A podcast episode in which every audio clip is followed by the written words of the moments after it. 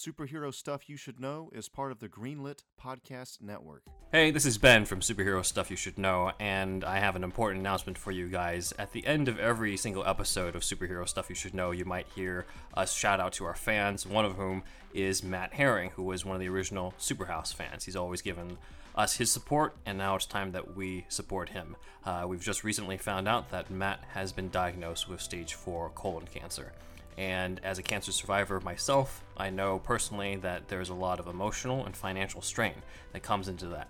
Uh, his wife, Kelly, has set up a GoFundMe account at gofundme.com slash f slash Matthew hyphen kicks hyphen cancer 039s hyphen butt. Uh, and hopefully you can help reduce the financial strain to that as well as some of the emotional strain that comes with that again that's gofundme.com slash f slash matthew uh, dash kicks dash cancer 039s dash butt Matt Herring was the first, I guess you could say, true super house fan. We were super house at that time. You know, the first fan of this podcast and what we do here and um, has always supported us, talked about us, and um, he's from a town close to where I'm from, and uh, so we share that as well. And just a huge superhero fan, and you know, nerd like the rest of us. And now he's going through that. And uh, if you could donate just at least any amount of money to that link that Ben just said, that would be truly appreciated. Just hang in there, Matt. You'll beat this thing soon.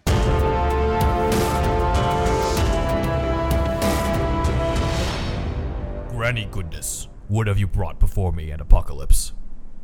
Oh, my merciless Lord Darkseid, I have brought you a special treat today. Ah, before you I bring the Kryptonian. I am ready to do Granny's bidding and turn him into the perfect weapon. So let me just get this straight. Your lips are are they black like that? Or is that lipstick? What's going on there? rude, rude behavior from the naughty little monkey. Granny's going to have to spank you good. Wow, I don't know if I want a spanking from from you especially. It's a little weird. Uh What's wrong with Granny goodness? well, I mean, how is like I mean, shouldn't she be retired for one? This is just weird. You guys are kind of backwards here on Apokolips. And also your name, why do you even have that name if it's supposed to be I mean, you guys say it's like all cool and stuff, but I mean, it's not what I see. Let me put it that way. Kryptonian, don't you think she should have the freedom of choice to have the name that she wants? I mean, have whatever choice you want, but doesn't mean I have to get behind it. You know what I'm saying? Um, and also, like, I don't know if I, und- I again, I don't, I cannot get past the lipstick. Lord Darkseid has never had an issue with Granny's choice in lipstick. I mean, something like a any kind of red, but black.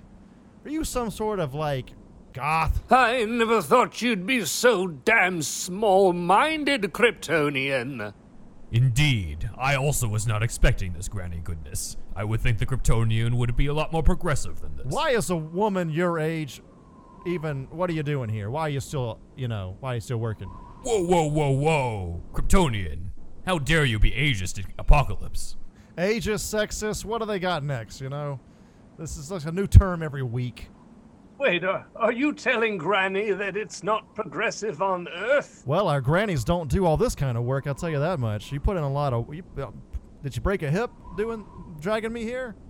Granny works hard to do Darkseid's bidding and mold her little tadpoles into the perfect little mercenaries. And she is rewarded well. Wait, how do you re- how do you reward her? That's what I want to know. This is getting even weirder. You give her a kiss on those black ass lips of hers. You make it sound like there's something wrong with that. You got an old old woman fetish? I mean, uh, sure, I guess, whatever.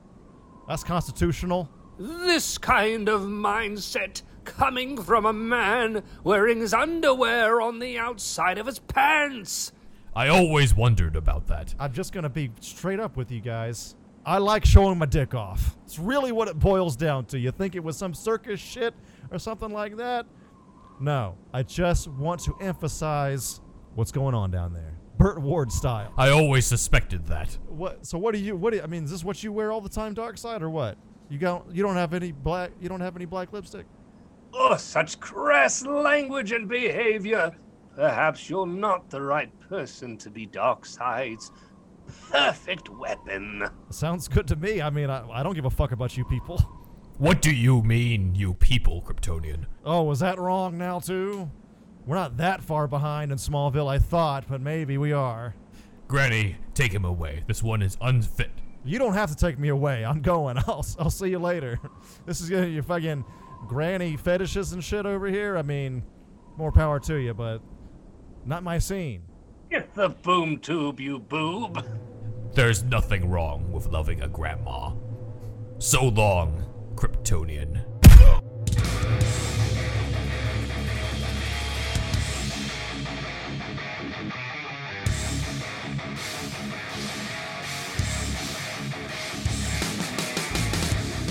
Welcome to Superhero Stuff You Should Know, and we are all hyped for Zack Snyder's Justice League. So, to lead up to that, we thought, why not debate the sta- installment that came beforehand, the most controversial superhero movie of all time, Batman vs. Superman Dawn of Justice. It is I, Ben, the man who knows too much about Batman, and with me, as usual, is. Ding a ling a ling, ding a ling ling ling. Everybody, what's going on? This is, Andrew, and look who's with us here today at this juncture. It's me, your old Uncle Joker's back. I'm back. I'm tanned. I'm rested. And I'm ready to give this old podcast to wedgie again. Um, Mr. Joker, sir, what do you think of today's society? I get, I, apparently, we live in one, so I'm not sure. We live in one that is today, today's society. So there you go. indeed. So, Man of Steel was a solo movie, so it was just Andrew and me, but this is a crossover team up movie, and we thought it was time to bring back Zachary Jackson Brown, our favorite Joker voice and artist. Who's man thank watching you. Wonder Woman in this in this trifecta? Is it me? I guess You it's got me. the long hair. Yeah, I guess it's me. All right, that's cool. Blam. Fart. So last time we did Snyder versus critics on Man of Steel, where we brought up common criticisms of the movie, dove into Zack Snyder's intentions, and then voted on where we fell on that scale. Check out those episodes to find out what the verdict was on that. But we're going to do the same thing here with Batman versus Superman. Do you think this is more easier. controversial than Man of Steel? Absolutely. Really? it Okay. I was so on ground zero for Man of Steel, and that was just you know Yeah. like I said that was like my movie for a time. So Mhm. that felt like such a big controversy to me. But I guess, but I could be I'm totally wrong about it. I guess. This is like an hour longer. Yeah. Uh, with more stuff that was like this is uh, when I went through every single part. I'm like, there's almost every scene of this movie that fans have not either picked apart or defended in some way in the past four to five years. So I'm like, these are going to be. This is going to be a long series. It feels like. so Yes. Anyway, and it's on the dir- we- it's on the director's uh, ultimate edition, basically ultimate- a director's so, cut. Yeah.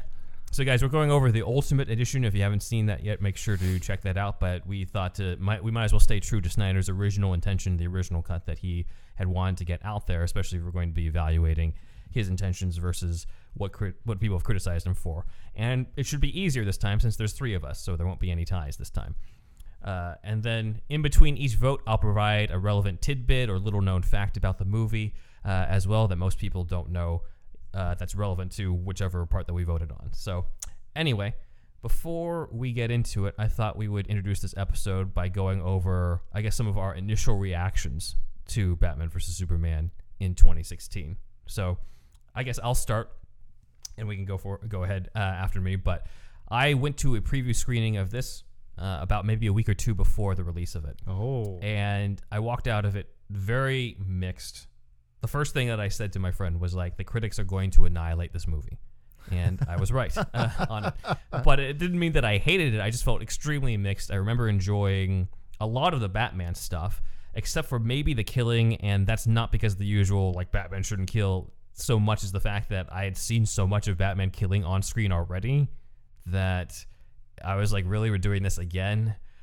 Okay, because again, like the only Batman who hasn't really killed is George Clooney and Adam West, uh, and the serial guys if we count them. But anyway, in terms of the modern Batman, I was kind of ready for a different take. However, it is important for the story for him to be trying to kill Superman, so I understand that. Uh, but as always, I love the suit, hence why I'm wearing it. Uh, I love the suit. It was the Batman suit come to life. Loved Wonder Woman's inclusion. I like Ben Affleck as Batman. To this day, I stand by, I guess, what seems in some fan circles to be the unpopular opinion that I liked Affleck better than Bale. That's not to say that I hated Bale, but I do really like Batman, uh, Batfleck uh, in the role a lot. Some of that comes from the suit, but some of that just comes from how he just played both sides. Uh, but on the other end of things, I didn't like Lex Luthor at all. I didn't really connect to this version of Superman.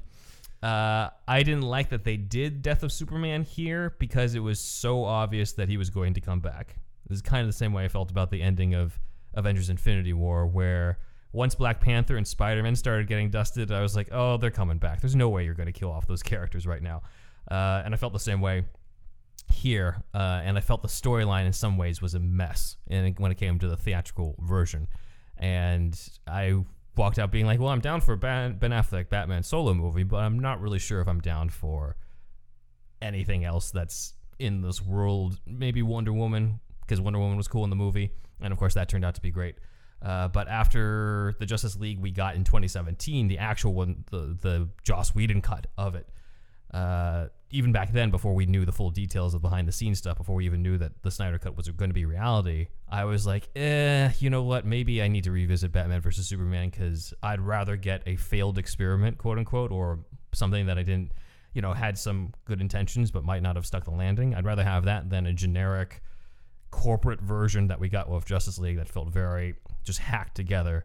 And so I think I grew to appreciate it more, and I really dug in, especially for these episodes in preparation for Justice League to see what Snyder's intentions were for a lot of these things, and I've come to appreciate a lot of what he intended, even if, like I said in Man of Steel, I don't necessarily agree with how he conveyed it. I still at least appreciate what he was trying to do on here. So we'll get we'll get into the detailed version, but uh, let's go around and uh, keep going with initial reactions. Shall we go with Andrew next? Actually, uh, Zach, you go. Okay. Okay. Uh, the beginning of what Ben said sounded very familiar for myself. I actually went to a midnight premiere because I was so excited about it. And I think I came out feeling much the same way. Just, uh, I kind of was in um, kind of doubt. I was trying to like tell myself that it was a good movie. Uh, I wasn't like sure if I, I wasn't sure. Like, I was like, I love that. saw a That's so Batman good. movie. I saw a Batman movie. How can I feel this way? This is the first time I've ever seen one and just been like, I don't know about that. I, it's Mhm. I had a lot of mixed feelings about it for uh, a very long time, and just like you, I really liked Ben Affleck's costume, and I liked the way he acted. I liked the warehouse fight scene. Yeah, I didn't like him like mowing down people, uh, dragging cars along and blowing them up uh, into each other. That was like Mhm. just kind of just reckless carelessness of life to me.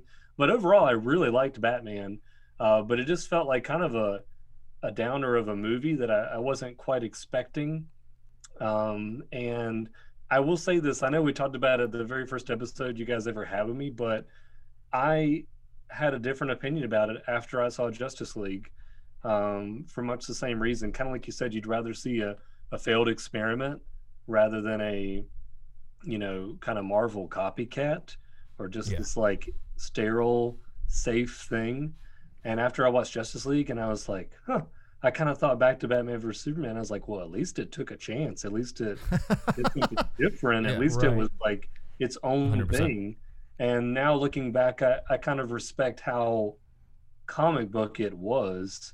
I think at the time, I there were certain parts of it that just really kind of threw me for a loop because we had been getting used to uh, Christopher Nolan's Batman movies, which are Mhm. heavily based in reality, and then you're thrown into this movie with Batman in it, and then there's like other superheroes, which that's the first time it's ever happened on film, and there's just like aliens and all this stuff, and it's just it really was weird to me to like see him in that scenario. Um, but yeah, I- I think my experience is very similar to yours, and just like Andrew said earlier, in the opening credits, when little Bruce is flying, the bats carry him up a well. I, I started to look around. I was like, "Wait, what am I? What am I watching?" I, I didn't quite realize it was a dream yet until he said it. And then I woke up. I was just Yeah. like, "What are the bats really like carrying him out of the well?" Surprise! Batman flies in this these Yeah, films. I, I didn't. I was taking it so literally that I couldn't just uh, take it as this like visual piece of art. So, yes, uh, very mixed reviews to begin with, but I have more respect for it now. I uh, so when I first saw it, I don't know. It was, yeah, I, I kind of echoed pretty much everybody's opinion in the beginning, really, where I didn't like it a whole lot, and the Martha thing just felt so, just the silliest turn ever in a movie ever, uh, especially at that time, and um, yeah, it was too quick for for Superman to die, like Ben said, and it's just like I don't know. The theatrical cut, cuts, especially, felt a little bit. We were so entranced in Marvel's spell too at this time. I think, especially at this time, and to Zack Snyder's credit, he doesn't do that. So like, it just mm-hmm. felt like everybody was just just didn't like it, and the Martha thing just really didn't help, and it's just kind of overly dark in some areas. But I just watched it as this morning at the record uh, before we recorded this episode, and I gotta say it's like the the it's a lot better than I remember. A lot better. Mm-hmm. I feel like am I on the Zach train too much now or something? Like am I following like popular pop you know the popular uh, idea now that we're, we're all like Zack Snyder again, and you know mm-hmm. he doesn't have a scandal appar- apparently. Um, like other people yeah. might have and, and stuff like that that we won't get into right now. And like I don't know, like even the Martha thing, guys. I, I am telling you, I like you turned around on that. maybe not entirely, but it made uh-huh. a lot more sense. And I'm going to jump ahead a little bit, but just to cover mm-hmm. that real quick, it's mainly the wording. I think if he if he had said yeah. if he had said my mother, go get my mother. Her name is Martha. If he said it yeah. like that, it would have been great. It would have it would have mm-hmm. played a lot better. But he just says Martha out of nowhere. Like yeah. I know Superman knows that he doesn't that Batman doesn't know his his mom's name, but still you got to start that sentence off with my mother. Okay? Yeah. That makes it so much better. That one little change, but the overall idea is okay. Batman does kind of change real quick, but maybe that's a coming to he has a coming to reality moment. Yeah mm-hmm. in that. So it switches in him. And I don't know. He just looked at his parents' grave. Like Snyder sets it up okay, you know, actually better mm-hmm. than I remember. So yeah, I don't want to seem like I've t- made a one a total 180 on Snyder, but if you hated it before, go and watch the theatrical. I mean the the Ultimate Edition.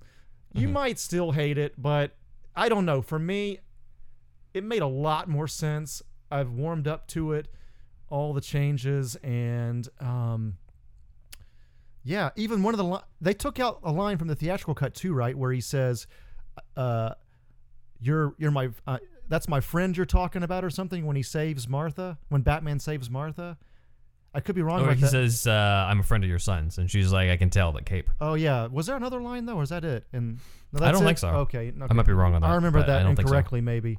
But but yeah, I don't know. I, I, mean, it's it's not the most perfect thing in the world, but I mean, shit, it, it had undeserved hate, probably. And that's mm-hmm. because the nerd community, I, I think, we had just come off of Avengers, and Avengers 2 took a dip, I guess, but like Marvel was just killing it. And they still are, actually. I mean, look at WandaVision, you know? Right. And it's just. I don't know. I'm excited to talk about it now. It was just way, yeah. way better than I thought it was going to be because I went in being like, oh, three hours of this bullshit. you know? I, I do wonder if it had come out a little later because of the whole quote from Deborah Snyder being like, you know, apparently fans don't like their heroes being deconstructed. And I'm like, well, maybe it wasn't the time for deconstruction yet. You know, we were right, still in the golden right, age of right. of superhero movies, and now we're kind of in the more experimental age of of stuff. Like, sure, Marvel is still, as you said, Marvel's still killing it with WandaVision, but you can't tell me that they would have been able to pull off a sitcom with Wanda and Vision back in 2012. No. You know, and get people to buy into that type of. It would have been like yet. what? What? Yeah, exactly. What are you doing? But now that they've bought that free will to experiment, and I think DC kind of just jumped into the deconstruction, just like how a lot of people say that Snyder's Watchmen should have been released maybe 10 years afterwards or something like that because of the fact that again that was like a year after dark knight a year after people were just starting to see like oh superhero movies are fucking great yeah um also a year after Iron Man, so that was just the kickoff of the Marvel Cinematic Universe. Like he was deconstructing while things were being constructed, and so maybe Snyder's biggest sin isn't necessarily what he was doing so much as the timing uh, of it all. Unfortunately, and maybe that's why that's a partial reason why we're also ready for uh, the Snyder cut is because of the fact that like we've seen all the Avengers movies, we've seen a previously hacked together version of Justice League. Now we're just down for whatever the hell this four hour seven samurai style thing is going to be because Yeah. we're down for anything now. His cinematography, I think, I mean, Marvel just kind of shoots things a little bit.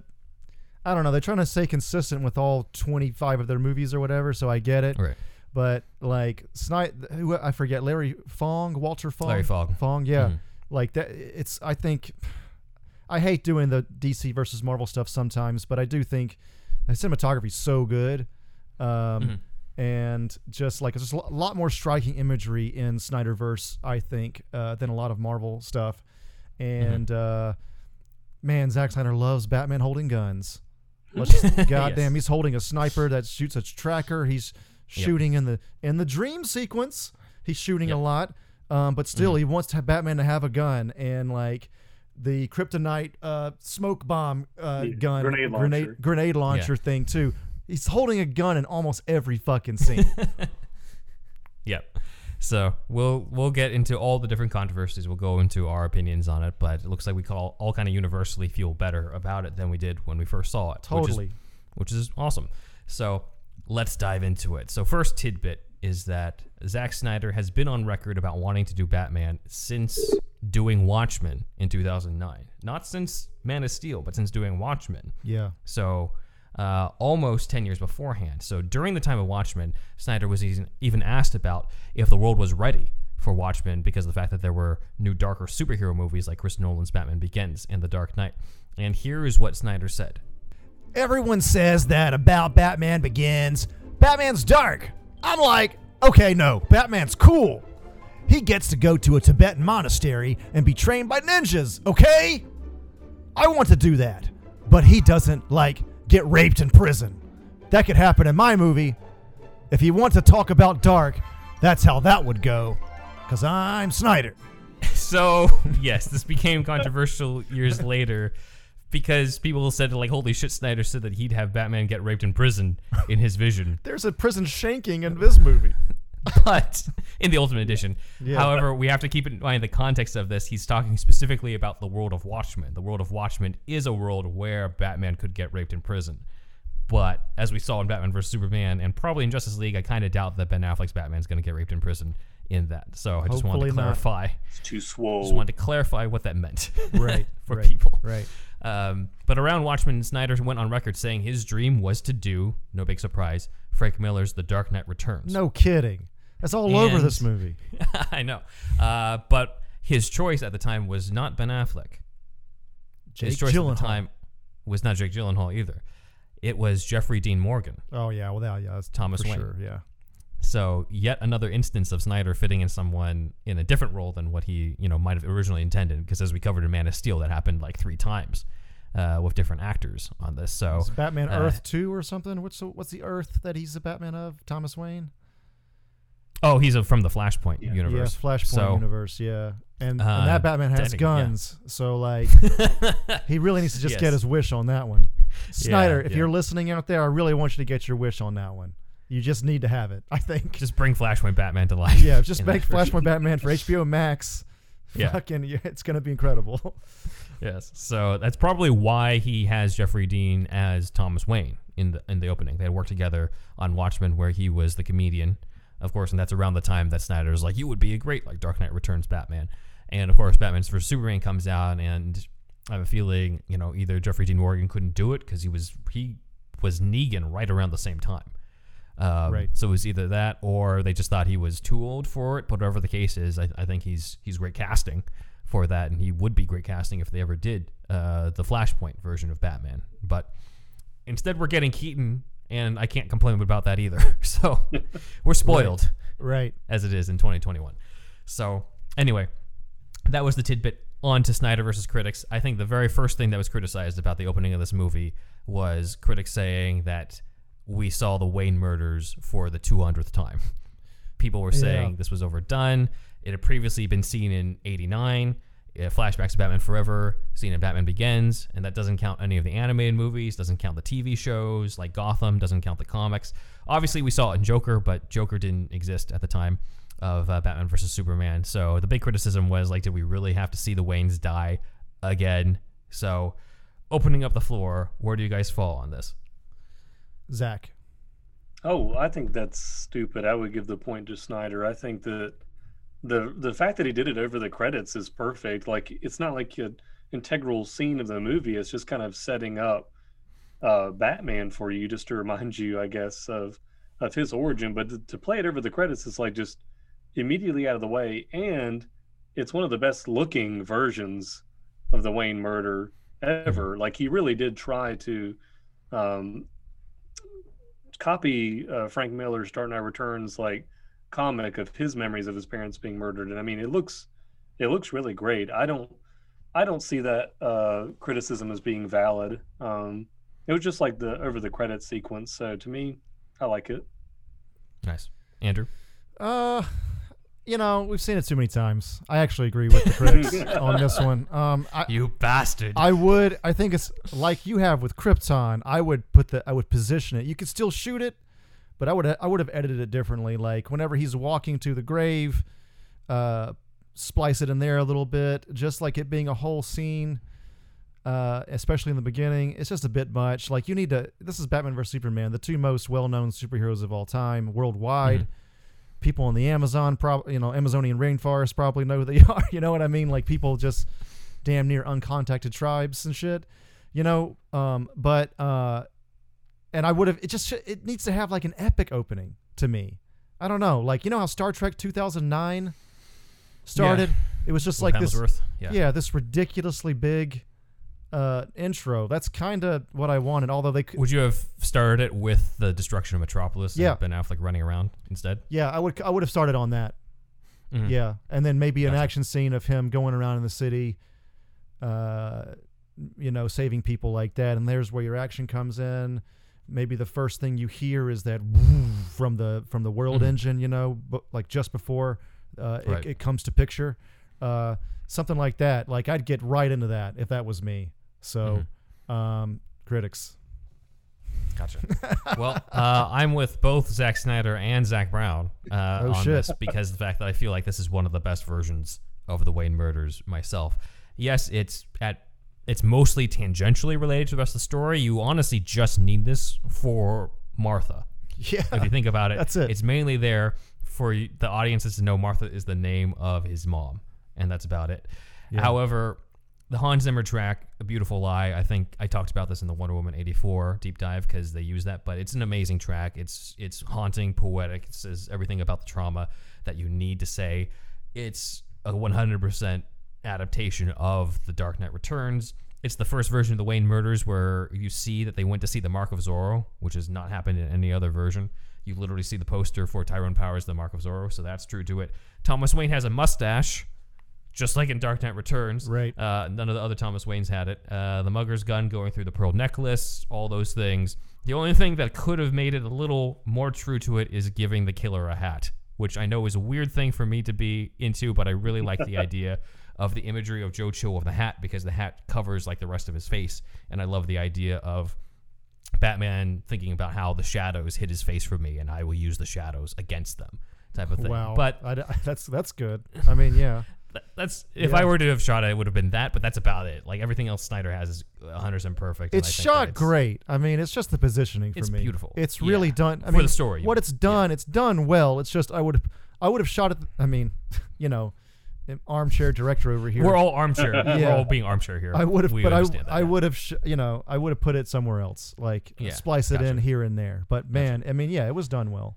It- yeah, I, I think it's the best version. It it basically beat out the Burton version to me, even though I love the Burton version. But the Burton version to me was like the quintessential way to do the the Wayne murders for years until I saw this, and I was like, yeah, this is this is almost impossible to, to beat after this one. I The don't gun need to see going through the again. The neck, the, the wait, you know, goes through the The necklace, pro necklace, yeah. like like right under her chin. Basically, there's something like, I don't know, like It's it's brutal. it's a it's a it's almost like a I wish I could think of a better word, but I'm sorry. It's like a rapey vibe almost. It's like a I don't know, man. It's a feeling of violation there. Yeah, Yeah, it's feeling But- a violation. I know he's about to get shot. Any, she's about to get shot anyway. But it's just like it's Yeah. even worse like that for some reason. That Yeah. visual. Mhm. Yeah. Uh, the only other thing that I think could have made it more emotional is if it had the same lead up that Batman Begins had, where we got to know the family. But for this story, it's not necessary. Uh, but I just thought, you know, that would be the perfect blend if they ever did that. But again, we don't necessarily need to see it again. Anyway, uh, that's two versus one. I guess we have outvoted you, Andrew, which means that Snyder won critic zero for this time. But we could have it different way Yeah. when it comes to the other It's stuff. just the first one. We'll see how it goes. Yeah. Uh, so next tidbit: the movie deliberately opens and ends with funerals for uh, a deliberate reason. So we open with the funeral of the Waynes, and we end with the funeral of Superman. Uh, Snyder said that this was to give the impression of the cyclical uh, feeling. Uh, of, we start in sort of this hopeless world. Uh, that's why there's leaves in the beginning to show like the fall and the, and the feeling of falling, which is also why he falls into the Batcave. Uh, and as we grow through the process of discovering our humanity, as the which is the core of the movie, is Batman discovering his humanity through Superman. Uh, the final funeral is less about hopelessness and more about Superman's sacrifice giving hope. It's Superman's sacrifice to the world that sort of motivates Batman to uh, sort of redeem himself and put everybody back together and redeem his faith in humanity, which is why he has the whole monologue of how men are still good, as opposed to the opening where he talks about a beautiful lie and those sorts of things. Right. So he's no longer the cynic that he was before after seeing Superman, and Superman has given him hope. So I, I like the symbolism of those aspects. Uh, all right, so this is a nitty gritty uh, Snyder versus critics thing that has to do with the Wayne murder. But what was criticized was Thomas Wayne throwing a punch at the mugger or having his fist clenched before he went in. And I know that seems really nitty gritty, but there was I saw a lot of discussion on this. One of the critics was uh, Max Landis, who, for some backstory, is the son of John Landis, was a screenwriter for movies like Chronicle and American Ultra. Uh, when we get to Jesse Eisenberg's Lex Luthor, there's a rumor that Eisenberg based his performance of Lex Luthor on Max Landis. Just, just to add a little Uh, bit to that real quick, Max Landis yeah. around this time, uh, maybe after Man of Steel, he started making these like little videos. I don't know if they're still up or not, but They are, yeah. they are. And he, you know, he was just like criticizing the movies, and he criticized B- Batman vs Superman. He's a big Superman fan. He wrote for DC, right? He wrote American Alien. American American Alien, which was the inspiration for the Man of Tomorrow animated movie. Okay. And like, you know, he's kind of he's a big Superman fan. He's in the mix a little bit and just his personality well, just go look up Max Landis Superman. I don't know uh, after this, after you listen to this, but like Mhm. it's you could see where Jesse Eisenberg gets it from. Right. Yeah. Yeah. We'll we'll go further into it when we get to Yeah. into Eisenberg. But uh, yeah, so Landis was probably one of the biggest critics of this that I remember at the time. And the big criticism was that Thomas Wayne throws the punch. However, again, if you look at the Dark Knight Returns, that close up shot of the fist, I think, is in the comic. It's been part of the comic. In fact, if you look at the very first version of the Origin by Bill Finger, the second panel, Thomas Wayne's like last line of dialogue is "Leave her alone" and has him charging at Joe Chill. So this is less to do about comic book accuracy and more to do with do you agree with that decision or not in terms of adapting that aspect of the origin. Zach. Yeah, definitely. I feel like it's important for Bruce to see that because he's seeing that his father wasn't afraid and Mhm. did try to do something about it and to defend himself. And yeah, I think that's really important for him to see that. I don't I Mhm. don't see why there would be any criticism over it. Yeah, I don't understand that either. I'm going to go with Yep. Snyder on this one because a guy's family is getting about to get shot. What Yeah. the fuck do you want to do? You know, I, I, right. I want uh, I want Martha clenching a fist. You know, I want them all. Cl- Yeah, I want them both all clenching fists as a family. so everybody clenches fists in my film. Alright. So All right. 100 percent agree with you guys. Yeah. So that's that's a landslide. Snyder two, critic zero. So looking good for Snyder so far. Uh, much go. has been said about the fact that Jeffrey Dean Morgan is Thomas Wayne and Lauren Cohan is uh, Martha, and everyone's just like it's Negan and Maggie from uh, The Walking Dead. But not a lot of people talk about the gunman. So Right. the gunman is played by Damon Caro, Damon Caro is the person we have to thank for the Batman warehouse scene. He's the stunt coordinator and second unit director on the movie. Nice. Uh, so he was the one who coordinated that whole damn fight. Uh, he was cast i- as the mugger for a couple of reasons. One is that he was also a mugger in Watchmen. Uh, people have pointed out that uh, they believe he is a sort of would-be rapist in an alley before Rorschach corners him. So that's an interesting tie-in. He also shows up at some point. He's credited in the movie not as Joe Chill, but as F-18 fighter pilot. So he is a pilot at some point in this movie as well. wow. Uh, but I think what is cool is that Snyder had asked him to play Joe Chill because he didn't like any of the actors up for it. And this was after Damon Caro had shot the warehouse sequence. And it was pointed out that there's something un- almost unintentionally symbolic about the fact that the man who plays Joe Chill is the same man who coordinated how Batman saves Martha uh, in this movie. I don't know if that was really deliberate because it's not like you could know that when watching the movie, but I thought that was kind of a nice little tidbit about Damon Caro and how he's more than just some random extra dude they brought in to play, you know, the gunman for two seconds on that. He's actually a legit part of this movie and of Snyder's team. So that is uh, Joe Chill for us. Probably one of the more interesting Joe Chill actor backstories that we have. So, next Snyder versus Critics thing is what Zach had addressed and something that Andrew had hit us up about in uh, offline, but it is Flying Bruce, young Bruce in the Batcave. Uh, Kevin Smith apparently had a similar reaction to uh, our Zach saying, "Oh, oh no," when he saw that that was happening because he wasn't really sure. That's right. That's right. I forgot about his reaction. Yes. So That's I think hilarious. the critique was that it kind of took people out of the movie, but the idea was it's supposed to be symbolic because he says in the dialogue, "In the dream, they took me to the light," uh, and sort of represent that being Batman as he's being surrounded by the bats was supposed to sort of heal or release him from this trauma. But that turned out to be a quote unquote beautiful lie, as in like Batman wasn't the release from this tragedy that he thought it would be, and you know, being Batman only led him to more and more misery in his life which is a lot to interpret just based off of that one image and and the voiceover. So uh, for some, it took them out of the movie, but that is Snyder's intention. Now, when it comes to Snyder versus critics, when it comes to stuff like this, I think we have to factor in sort of like what Andrew and I did with Man of Steel, how well that idea was conveyed. So when I ask where do you fall, it's not necessarily where do you fall in terms of the idea, but how well do you fall? Where do you fall in terms of how that was conveyed in the movie? If whether that was clear to you, whether you liked that idea, or whether you thought it was a cool image, even if you didn't get the inner symbolism, where do you fall when it comes to that? You want me to go? Go Yeah. ahead. We might as well go. I feel Zach, like I feel like you go because you're the you're you know guest and, and you know. So I guess um, I don't think that message was very clearly conveyed. Now that you've explained that to me, I didn't get that from the imagery. But I will say that I have warmed up to it and am pretty either indifferent or accepting of it now.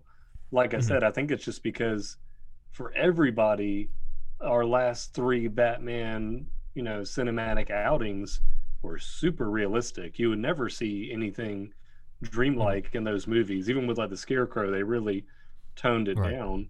So yeah, I think it just kind of like shocked everybody that they didn't they weren't expecting something that was uh you know symbolic. So I don't think the message was very clearly conveyed because you had to explain it to me and I did not know that. Yeah. but I don't feel like I hate it or anything. I, I think Right. it's fine. Mm-hmm. Andrew. It was not clear to me either. Uh, not Mm-hmm. not what you just said. Um, but doesn't mean I don't like it. Uh, I mean, they say it's a dream. The second that scene ends, also, Mhm. so they make it. Is, he's making it as clear as possible after the fact, um, immediately after, and uh, I don't know. I mean, we saw this imagery before in Batman Begins with him swirling around him, and what I always get Mhm. because of my Christian background, I guess, is it's like if you want to talk about underlying themes of this, it's it's a it's a baptism by bats. He is born again, main, made anew in this new image, and uh, him flying towards the light. I I mean, maybe it should be to the to the darkness because he's Batman, but you know, Yeah, he's going to his mission, his life's purpose. So I mean, I'm all for a cool dream sequence like that, and, and like a, a baptism, uh, and shit like that. You know, so. Uh, are we voting voting on this? Because I'm I'm going with Snyder. Oh, you're just asking if we uh if we got the well, imagery, if we Uh, understood the- the, point. yeah, because I'm just like, yes, Snyder has. You'll, you'll see he has deep intentions, but some of that is how well does he convey that? That particular intention was not conveyed to me. Mm. Okay, just like yeah, I agree with Zach on that one. Okay. So then, would you fall under critics then? Because the critics are pretty much like, this is distracting. The only Snyder I- has his intentions. I only fall on for, for critics only on the point that that wasn't that particular his if Mhm. that is his intention, that Yeah. wasn't conveyed. But Right. I fall on Snyder in the fact that I, I think that the scene still pretty much works. I mean, you Mhm. know, it's even if I didn't get exactly what he meant, um, I like that imagery and I think it works. Uh, and I think Batman would have dreams like that. So Yeah. Mhm. I think it's fine. It's it's also a dream. It's dream logic. We can all. Right. It always has a kind of you kind of skate skirt away with some shit because it's not exactly logical. Right. Yeah. I'm I'm with you there, Andrew, in the sense that like I was okay with it in the movie. It might trip me up a little bit, but I'm just like, oh, it's a dream sequence, you know, as you said. Uh, but I also agree that it doesn't quite convey what he was going for. Yeah, yeah. So I almost feel like this should just be a draw because it's like we like his intention and we also agree that it kind of didn't really convey that. Right. Uh, in which case, we're still at Snyder two and Critic zero. so Give it time. yeah. uh, all right. So next we go to the arrival of the Superman, as it says in the in the title, and Ben Affleck arrives as Bruce Wayne. So apparently, according to the commentary, Ben Affleck was so in character about how he needed to go and save Gotham that he jumps out of the helicopter early, against the wishes of the safety coordinator and everything. Uh, so I thought that was really cool. Uh, that uh, thank God he didn't actually hurt himself. That was Ben Affleck's choice. That was Ben Affleck's choice. Okay, I noticed uh, that. I was like, that. that's not CG, man. He's really getting out of a helicopter. No, because he was just like, if I am Bruce Wayne, then I'm gonna, I'm, I don't care about safety anymore. I'm gonna want to get out as soon as possible so I can save Gotham. I was like, that's pretty legit. Like, that's, Yeah. I really like that. Everybody shed on fucking Batfleck, and he was fucking one of the best. By the way, yes. Yeah, yep. I think we all agree on that. we all So, agree on that. Snyder. Uh, Snyder for will say- Batfleck. I gotta say one thing though, since we're getting to like him going. This is Metropolis he's in, right? uh, it's. I guess it's unclear to me because I thought it was Gotham because Gotham is like right across the way from Metropolis, but Seems like I guess it could also be Metropolis shiny. that he has a tower there as well. So the thing that takes me out of that scene, and it's because it was product placement for that damn Jeep that they have in a commercial. Oh, yeah. I didn't I even notice saw that, shit. I saw that commercial, and then I watched the movie. I was like, "Oh, this is just like the straight up commercial." It really took me out of it. It just didn't seem like it was just weird. I, I didn't like that product placement. They do the same thing. Um, That's like me with In I'll get drive through with Batman Forever. with Where it's like, really, this is actually in the movie. That was that Yeah. was worse that, in that. that was definitely worse. Yeah. Yeah, it just seemed weird. To, like I don't know, that part like threw me a little bit, but I think it's only because I saw that commercial. If I had never Yeah. seen that, I wouldn't have made. I that don't think I saw the commercial beforehand. Yeah. I didn't see it either, man. I, that passed me by both times. Yeah. Well, I say this is a little tease what I gave you guys in terms of I have a specific Batfleck deep dive where I'll go into other aspects of Batfleck's backstory, the reasons why he lives in a house outside of Wayne Manor, a lot of the different imagery that a lot of the stuff that might not be clear in the films. Uh, just a little s- small preview, but if you notice on the in the Bat- Zack Snyder Batcave, everything there's basically nothing touching the floor. Everything is attached to the ceiling, like a bat hanging from the ceiling. what? That's in the So fucking all movie. that's- I didn't even notice that. That's that. in the movie. Yeah, yeah. So God all that damn. cool type of stuff I have reserved for its own deep dive because it's just way too much stuff to get into right now. Uh, but yeah, it, there was a lot of thought that was put into this. Anyway, Cool. uh, next Snyder versus Critics thing, and this came out more. It's something that I noticed, and it's also something that came out when I watched uh, the, one of those Screen Rant uh, pitch meeting things. Um, it's a sketch where a guy is playing both the exec and the screenwriter, and is supposed to point out all the different Oh like, yeah. inconsistencies and stuff. And I and they're really funny. And the one that uh, was brought up is like, oh, like he lost somebody during the fight in Metropolis, and like who was it? Was it Lucius? Was it Robin? Was it Batgirl? I was like, no, it was Jack. And Yeah. the guy's like, Jack. Who's who's Jack? Yeah. Who So who is Jack? so That's what I want to know. Bruce Bruce calls an exec named Jack O'Dwyer. His credit in the credits, his, his last name is O'Dwyer, so he even has a last name. Um, I have looked up for the last four to five years if there's a Jack O'Dwyer in the comics. There is not, um, but uh, Critics. apparently there's an Easter egg. hold on a second. There's an Easter egg of an article in the background at, at one point that shows that Thomas Wayne. It was like a picture of Jeffrey Dean Morgan's Thomas Wayne with the actor playing Jack, and establishing that Jack could have been like this father figure to Bruce. However, it's an Easter egg in an article in the background that we could not read because it's in the background.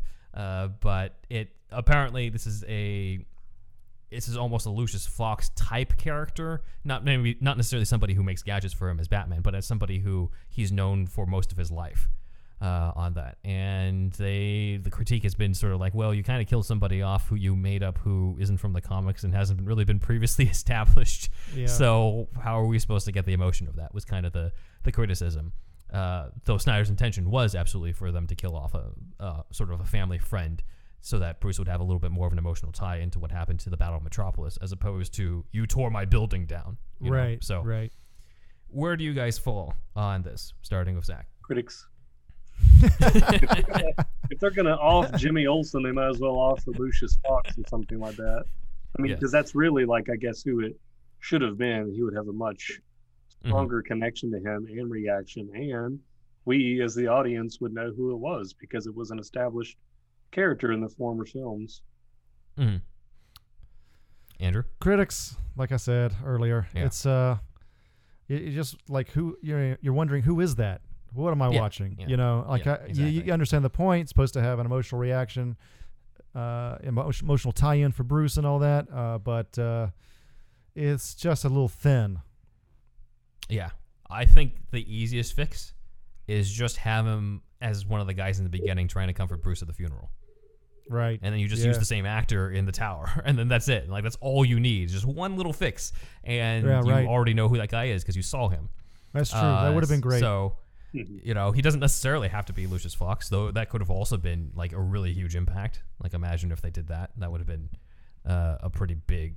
Uh, would have been a huge Snyder laying down the law, being like anybody you know could die in this universe before we kill off Jimmy Olsen. Yeah Uh, so maybe that would have been too much at once. But uh, I also kind of wonder because it's almost like the trauma of the destruction of Gotham and Metropolis uh, is almost like him reliving his trauma, or supposed to be him reliving his trauma, uh, and sort of feeling like he's so small and insignificant in compared to the fact that you have these gods now. You have Superman and Zod.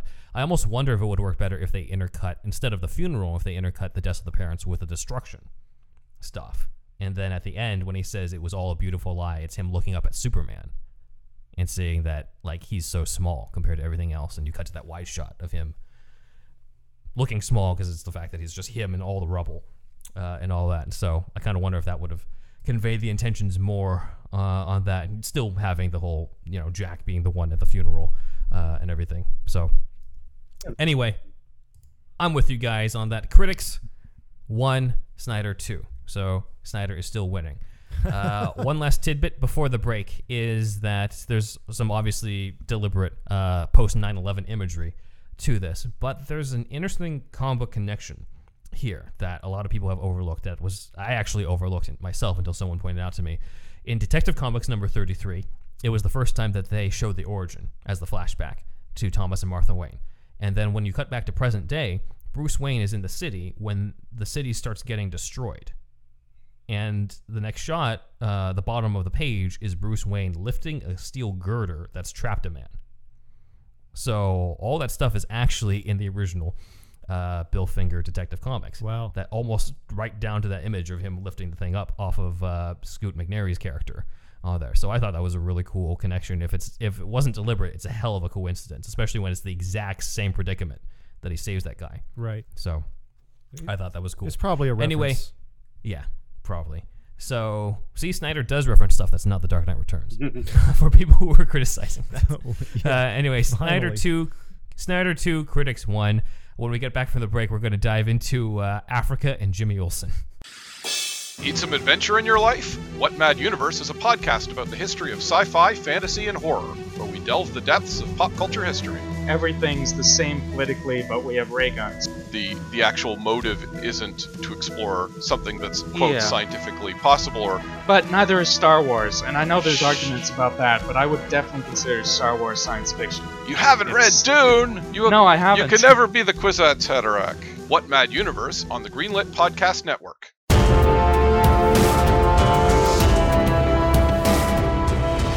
Welcome to the inside of my wizard hat, Vision. It's lovely to have you here. It seems like you're always betwixt and between worlds and whatnot. Uh, yes, yes. So uh, I got your resume, and I really appreciate you meeting me here. It says here that you're you're some kind of wizard. my resume written on the back of a very large acorn. yes, yes. This is uh, most interesting. Uh, you were able to do that. But yes, it says that you're some kind of wizard that you do magic. Yes, as you can see here, I've whisked you away to see, to give you a house tour of sorts inside my wizard cap. Right, right. Well, I you know apologies if it doesn't seem like I'm that you know overly impressed by it. It's just that my, my you see, my wife is also kind of into magic, and that's kind of why I need you. Very powerful. Yes, yes, she is. She is indeed, and, and uh, I, I guess what I need is that uh, she appears to have. Uh, this is kind of weird, but uh, she's taken the town of Westview hostage, and I don't know exactly what she's doing, but I need someone who also has magic in order to sort of undo the uh, what do the Americans call it? The bullshit uh, that she's applied to it. That is a conundrum indeed, Vision. well, I can't do shit for you, you see. She has. What? She has such a powerful wizardry. Uh, even I, who has mastered acorn runes and wizard cap mansions and whatnot, you know, I still get my wizard robe washed in Manhattan. So I don't even have wizard robe washing magic down yet. How can I even assume to take over Westview again from your wife? She's it's too much. It's too much. She's she's too powerful. You're I hate to say it, Viz, but you're fucked. I just wanted to give you a tour to my house just to give you a bit of a respite from all the insanity going on in that in that town. It was really it's quite insane what's going on there. I mean, you know, I have an idea of what's what's why she's doing that, but no spoilers. All right, so I'm a little conflicted on this because my first instinct is this is a bloody waste of time, but the other is it's it's certainly nice to get out of that town. Shit gets weird in there. Here is my wizard toilet. I take wizard shits here. Okay, I think things have gotten weird enough. I would rather be tortured by my wife in a sitcom. See you later. And here is the wizard grotto. Here I look at squirrels. There's a whole manner of wildlife in the cap. I think I was better off dead when Thanos killed me. And here is my wizard kitchen island. Please, please, Mr. Brolin, come down and rip that stone out of my forehead. This island has its own coconuts. You see? Or, or I can ask my wife to annihilate me again. I seem to be getting my memory back, even though that's inconsistent with the previous episodes. But what the hell? Are you bored with my wizard tour of my tap house? Uh, Quite frankly, yes. I've had it with this bullshit with wizards just showing me around. I just want to go back to regular reality. I was better off just fighting Ultron. That was where I was my most powerful anyway. I kind of seemed weirdly seemed to be powerless against Thanos' minions, but that's another discussion entirely. Wow, yes, this is a lot going on in your universe there. It's it's very complicated even for a wizard such as myself. um well Maybe if you could just uh, drop me off in like medieval times so I can help out a knight or something, you know, Oh. maybe introduce him. that sounds great. Uh yeah. Let's do that right now. What? What'd you say? Trudgeon. What? You know, trudgeon. To trudge. The slow, long, aimless walk of a man who's lost all hope and uh, somehow wound up naked thanks to the bloody indeed wizard. All right, everybody, if you like that sketch right there, we have that plus news, plus we're bringing back some opinion pieces and uh, review type stuff and all kinds of stuff in our $5 tier on Patreon. So just go to patreon.com slash superhero stuff pod. And if you become part of the $5 tier, you can see these new bonus episodes. Basically, consider it Superhouse DLC. This is Dustin Lee Massey at Dustin Lee Massey from Instagram, and you're listening to Superhouse. And we're back. And so we left off with Snyder 2, Critics 1, and we're going to continue. And now we are out of the Batman stuff, and we are in Africa, where we have something that is only in the Ultimate Edition and not in the theatrical cut. In the theatrical cut, there is a fellow reporter slash photographer, played by actor Michael Cassidy, who accompanies Lois only to be found out to be a CIA agent and subsequently shot in the head. In the Ultimate Edition, you find out that this CIA agent is Jimmy Olsen, which is a huge uh, comic book connection there because Jimmy Olsen is obviously a major Superman character. We covered him a little bit in our uh, Radio Superman is the best Superman deep dive because he was created for the radio series. Uh, the reason behind this was that Zack Snyder said he wanted to subvert expectations and that he brought up that there were certain characters who just wouldn't work with the expanding world that he was setting up. You know, maybe if he was doing a TV series, he would have more time to expand on Jimmy Olsen.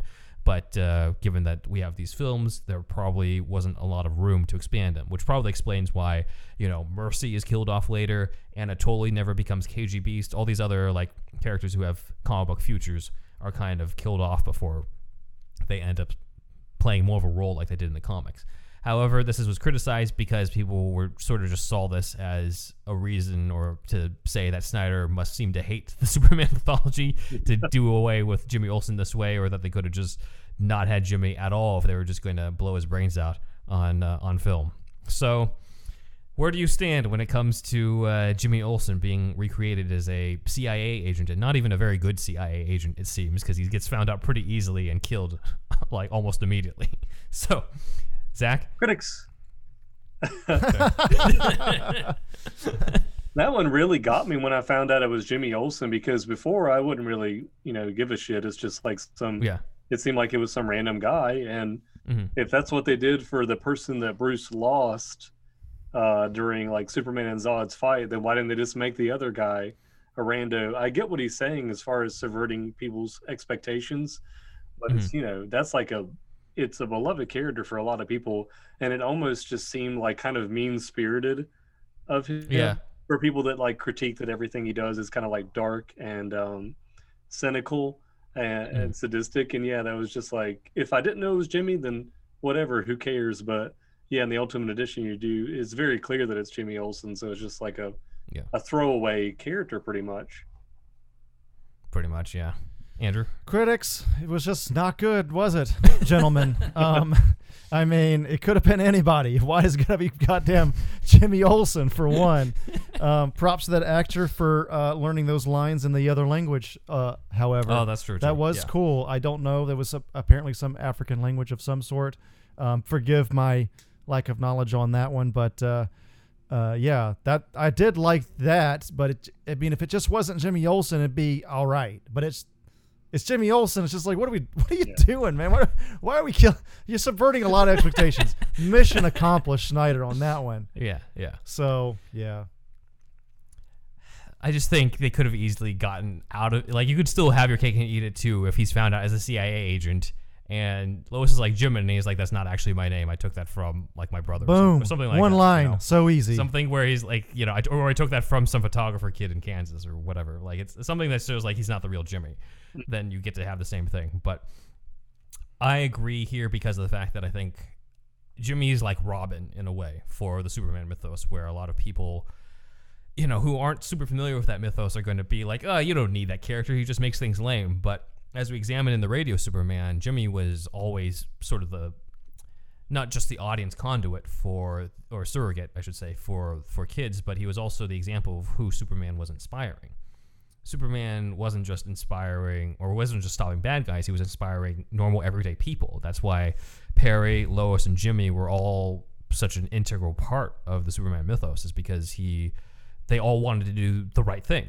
Jimmy even, you know, goes undercover a few times as we saw to take down white supremacists in, in the 1940s stuff. Uh, in J. Michael Straczynski's Superman Earth 1, which we talked about in Man of Steel, he's almost like this daredevil photographer who will do anything just to get a photo. And in that version, it's Clark seeing him do that that inspires him to be Superman because he's like, if this mortal human is willing to put himself in harm's way, then what right do I have to stand by the sidelines?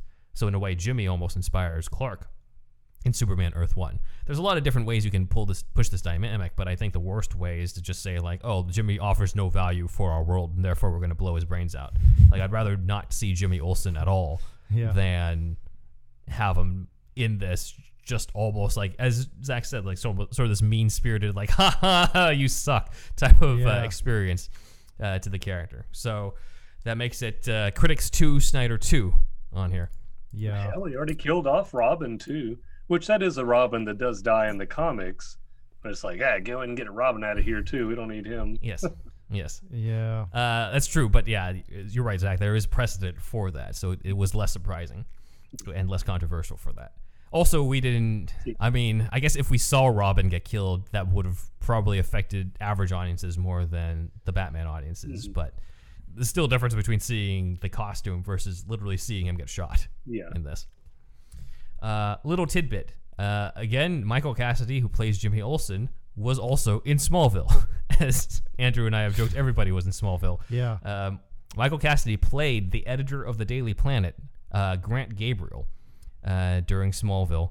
Uh, so he went from being the editor of the Daily Planet to uh, uh, a fake Jimmy Olsen. That seems like a bit of a demotion, but uh, anyway, Grant Gabriel Snyder loves out, Smallville and anime. We've come He to must. we've come to, to conclude here on this or, podcast. or they also they both had the same casting agency. I don't know. Yeah. Uh, but uh, he Grant Gabriel turns out to be a clone of Lex Luthor's brother, but that's another story entirely. Uh, They part of Nexus to- now? the what? They part of that Nexus cult now, or is that what it's called? NXIVM. Oh, NXIVM. I don't. Th- I don't think Michael Uh, Cassidy's part no, of it. I don't- I was hope not. of Smallville that. actors. That's why I wanted to make sure. yeah.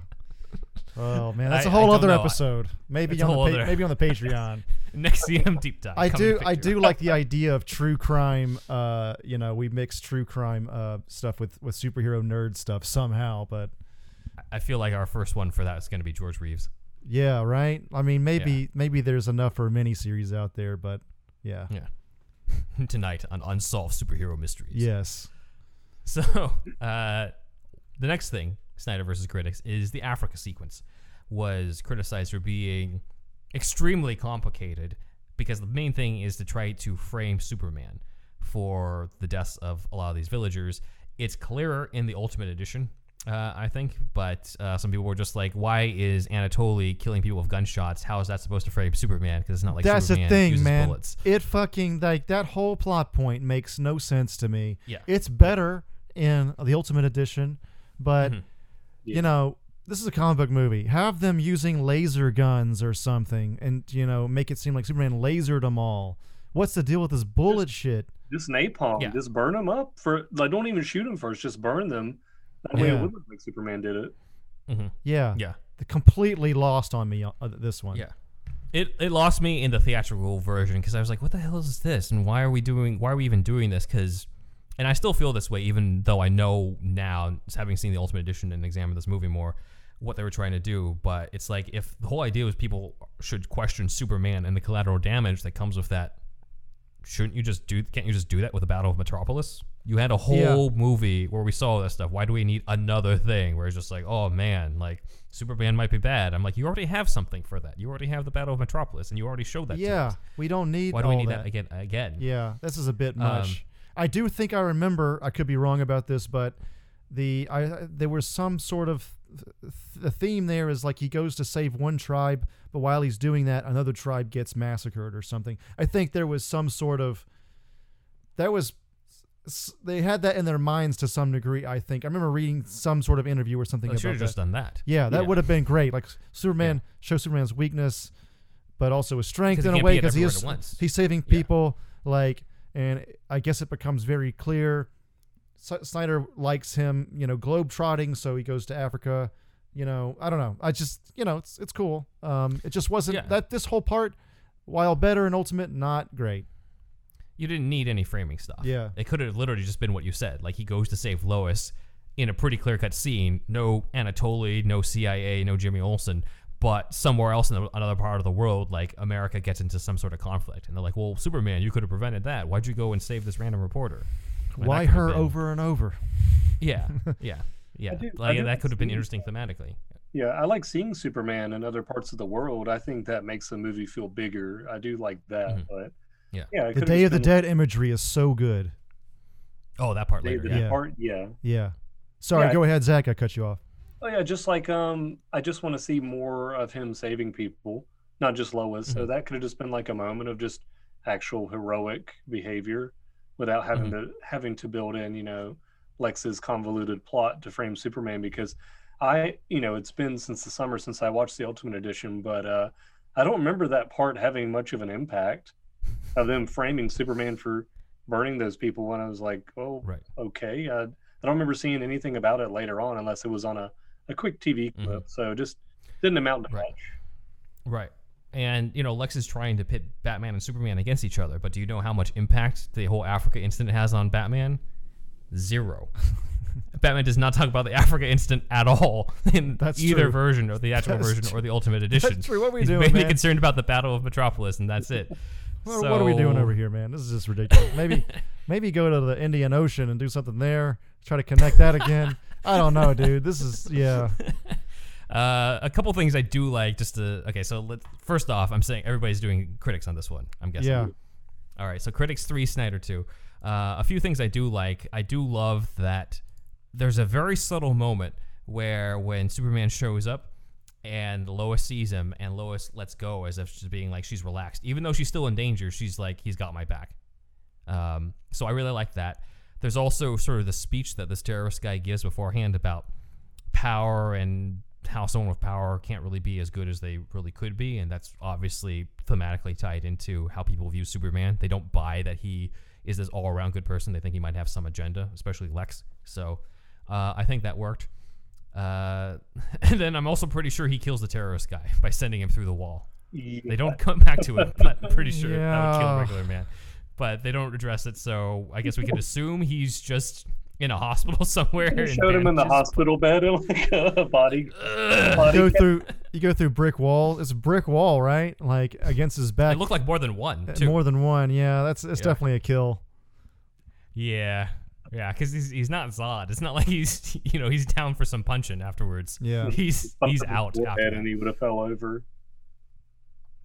Yeah. yeah, exactly. Um, so all right, so that's Snyder two, Critics three. When we go back to America, we have the sequence where that African woman is talking about her family was was killed, and then we go to Gotham. And this is the part that I'm going to hand over to Andrew because there is a football game going on in the Ultimate Edition that these two cops are watching. That is supposed to, I guess, be a metaphor for Gotham versus Metropolis, Batman versus Superman, that sort of thing. But Andrew has a little bit more insight into at least some of the behind the scenes stuff on this that you've heard.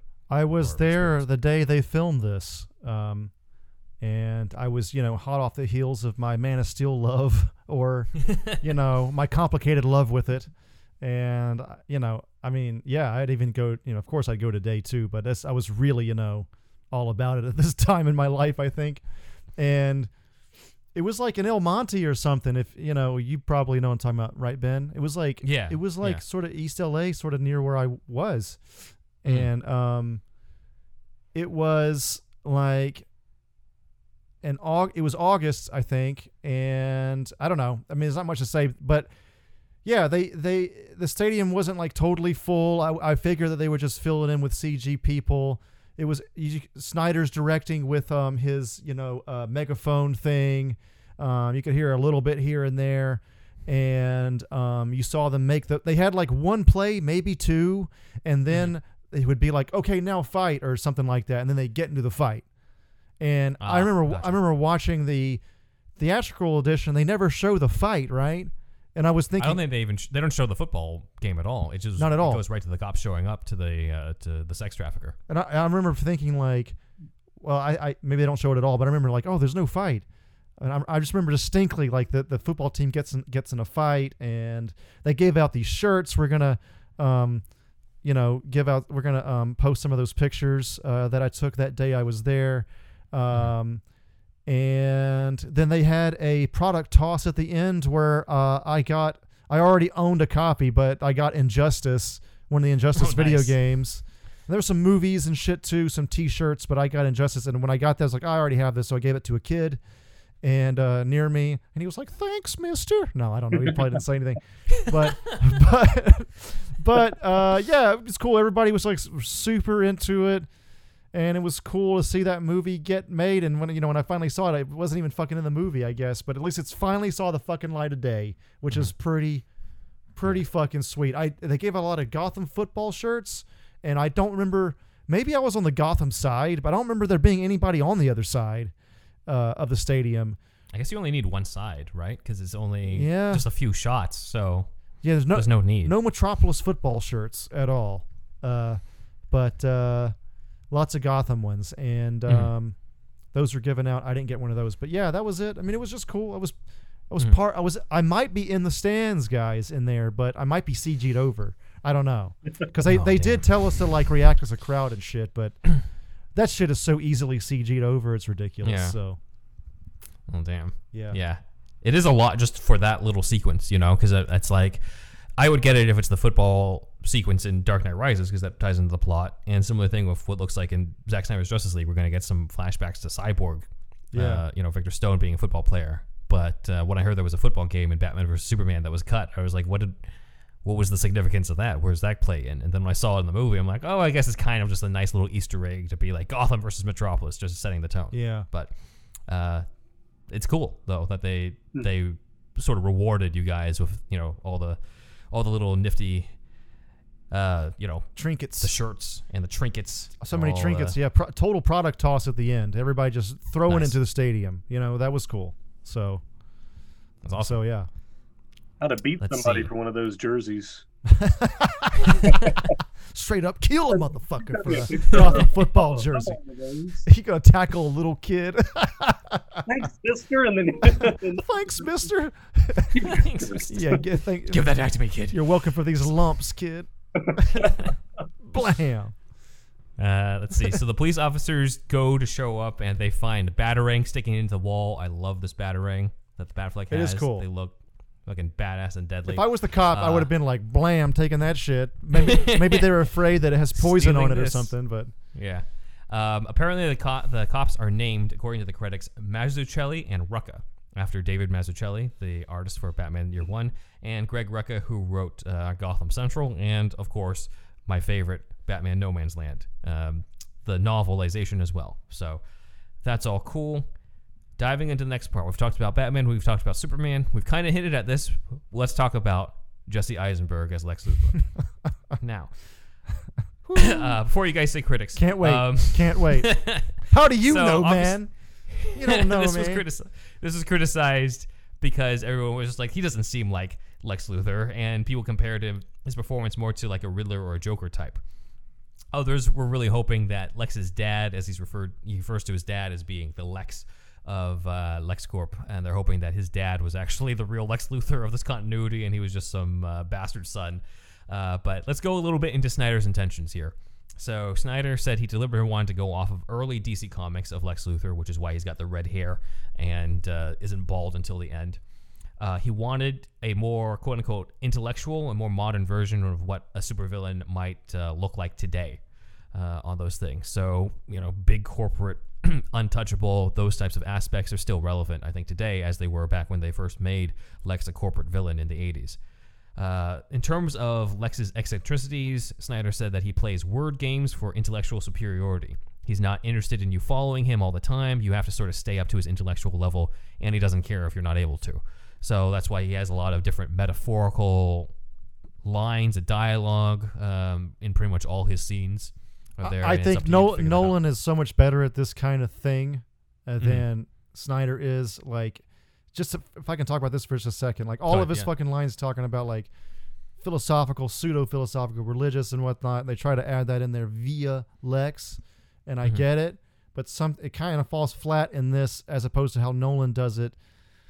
Um, because with Nolan's clearer. Nolan's I think. clearer and I don't know. Yeah, it's just it's just not pulled Mhm. off as as well as it could. I I mean, I get it. superheroes are a kind of mythology. You want to tell a deep story. You want to add depth. Myth- myths should tell us something about our lives. That's why superhero stuff is shit that you should know, in my opinion. it's because it. it tells you something about your culture, and it tells, even though this is a new American culture and, and stuff like that, but you know, American culture is newer than other coun- countries around the world, and this is our mythology. But, and I, I think that there is totally a place for having deep, like like how Nolan did it, like having deep things thrown into your mythos and thrown into these superhero stories, um, and it it can play very well, you know. But the the way it plays with with Lex just isn't that good. Mhm. I wish I had a better descriptor, but uh, I'm just gonna say that for now. Over to Zach. Ooh, I'm gonna be the devil's advocate, and uh, I don't Ooh. hate this Lex Luthor. Wow. Interesting. And I think it's just because I don't really have much of an attachment to Lex anyway. if it's not like the Clancy Brown version, that is the best version in Mhm. the animated series. Like that's my favorite Lex. But on film, I've never really like cared about him. I know he is Superman's arch enemy, but it's just like always been kind of this rich bald guy that I never had much Mhm. interest in. And uh, I did kind of like that he was of not like a I guess it's he was kind of this like you know what's what's the word I'm looking for. He's he's not like a huge like buff guy like some versions of Lex. He is like the peak of Yeah. human fitness. So it's supposed to be like he is the best version of humanity, and he he is slighted by Superman for being better than than him, but he's an alien. Whereas this version of Lex is kind of diminutive, diminutive. Mhm. Lord, gonna cut that if I said it wrong. Uh, yeah, he he's, just uses his brain more. It's I like that dynamic that he's just kind of this other type of character. I agree. He could have been somebody other than Lex. They could have just picked a whole other character, given him a different name. But Mhm. I didn't particularly hate the uh, way he was portrayed, other than like his little quirks and noises and things he was mm-hmm. making. Mm-hmm. yeah, just like that all that shit's too much, man. It's just too much. it is. I think it's it's just it's just kind of overdone. And look, I'm sorry, Eisenberg. If you ever do listen to this, you have a career way better than mine. will- mine is definitely right now, which is zero. But I'm just some jackass on the internet. But I just didn't think that it was. It's just not that good, man. You should have just had Bryan Cranston come in, dude. Yeah. I'm, so, I'm sorry, man. I'm sorry, dude. I know you wanted to have like an Elon Musk like young billionaire type, but Mhm. um, or Zuck- Zuckerberg rather. Uh, you know, you wanted a Zuckerberg because it's a social network. You know, it's probably why he was cast this way. But Mhm. man, it's just to me, this is something that was not re. You know, did not seem better my second viewing. This is still Yep. kind of Mhm. not just. Di- wasn't Yeah. better. wasn't better the second time around either. So Yeah, I I agree with Andrew on this. Where I, I get where they're going with it. I just didn't really like the execution so much. Uh, I do have more of an attachment to Lex Luthor than uh, you know than you do, Zach. But uh, I also tried to go in with an open mind as well, being like, well. I'm, he doesn't have to be the Clancy Brown Lex Luthor. I, do, I also do like the aspect that he is so much smaller than Superman. It's, Yeah. it's his intellect that makes him uh, go a, threat to the Superman, not necessarily anything about his brawn. And I always I always like that, and that's also why when he was first cast, I'm like, eh, I'll give him a chance. Um, some of this might also come down to the fact that uh, he has long red hair through most of the movie because honestly at, in the post-credit sequence of justice league it's a huge it's a big upgrade when he's got the bald head and he's got uh, a more traditional looking lex look when he's talking to deathstroke and i was like you know what i don't hate jesse eisenberg in these two minutes as lex luthor compared to what it was in batman vs superman so maybe a lot of it just has to do with do with the look you know maybe if he was you know if we saw more of him bald and in the suit uh, it would help out i didn't necessarily get that feeling when he was bald at the end and talking to batman though but who knows? You know, we'll see if there there's going to be more of him. I'm guessing in the Snyder cut because of the fact that his name is actually in. Uh, they show a brief part of the credits at the end of the trailer, uh, and usually the people whose names are in there are people who have major parts. in would it. that be So, trailer 103 or trailer 127? 127? the okay, latest okay, I got you. Yeah, All right. Yeah, yes, yes. I do remember I like how Zack Snyder's like, "Hey, I'm going to introduce the first official Zack Snyder's Justice League trailer. I'm just like, how do you realize how many trailers we've seen this Yeah, that's far? quite quite a lot, Mr. Snyder. Perhaps Give us the movie already. perhaps just take a break here for a moment. it might be your marketing team and not Snyder, but it's just like Oh, yeah, yeah, I think so. Yeah. you know, marketing team guys. You know, we got enough. I do remember being excited when I did hear that it was rumored that it was Bryan Cranston, though. That was a very early rumor, and I was just thinking, like, oh, that's so perfect. So, yeah, I could definitely get behind that too. I, I kind of wish that had happened. Yeah. I'm kind of I'm a bit of an outlier on that because I love Bryan Cranston. I think he would be a great Lex, but I also feel like he's I I picture him more as a Kingdom Come Lex Luthor versus a regular continuity because of just his age. You know, like I I just feel like he's he's too old for a Henry Cavill Superman. If it's him up against a Kingdom Come Superman, then then perfect. But I was just like, uh, I mean, I'm down for it. He's a great actor uh, and would probably pull it off, but he wouldn't have been ideal uh, in my mind. If, if so, I didn't mind the fact that I didn't go in that direction personally, but uh, I could you could totally pull it off. Absolutely. Speaking of themes, real quick before we stop talking Yeah. about Lex, uh, I just want to talk about this. Like you, you mentioned, like Lex sees himself as the peak of human conditioning. Probably, if he didn't have any gadgets, he could go against Batman. Batman with no, ga- you know, Batman with no gadgets, maybe, and maybe Mhm. win. Like he's in, in a lot of iterations, right? Like he's In different interactions, especially Yeah. All Star Superman when he's like you know basically doing he's weightlifting in front of Clark Kent. Yeah, yeah.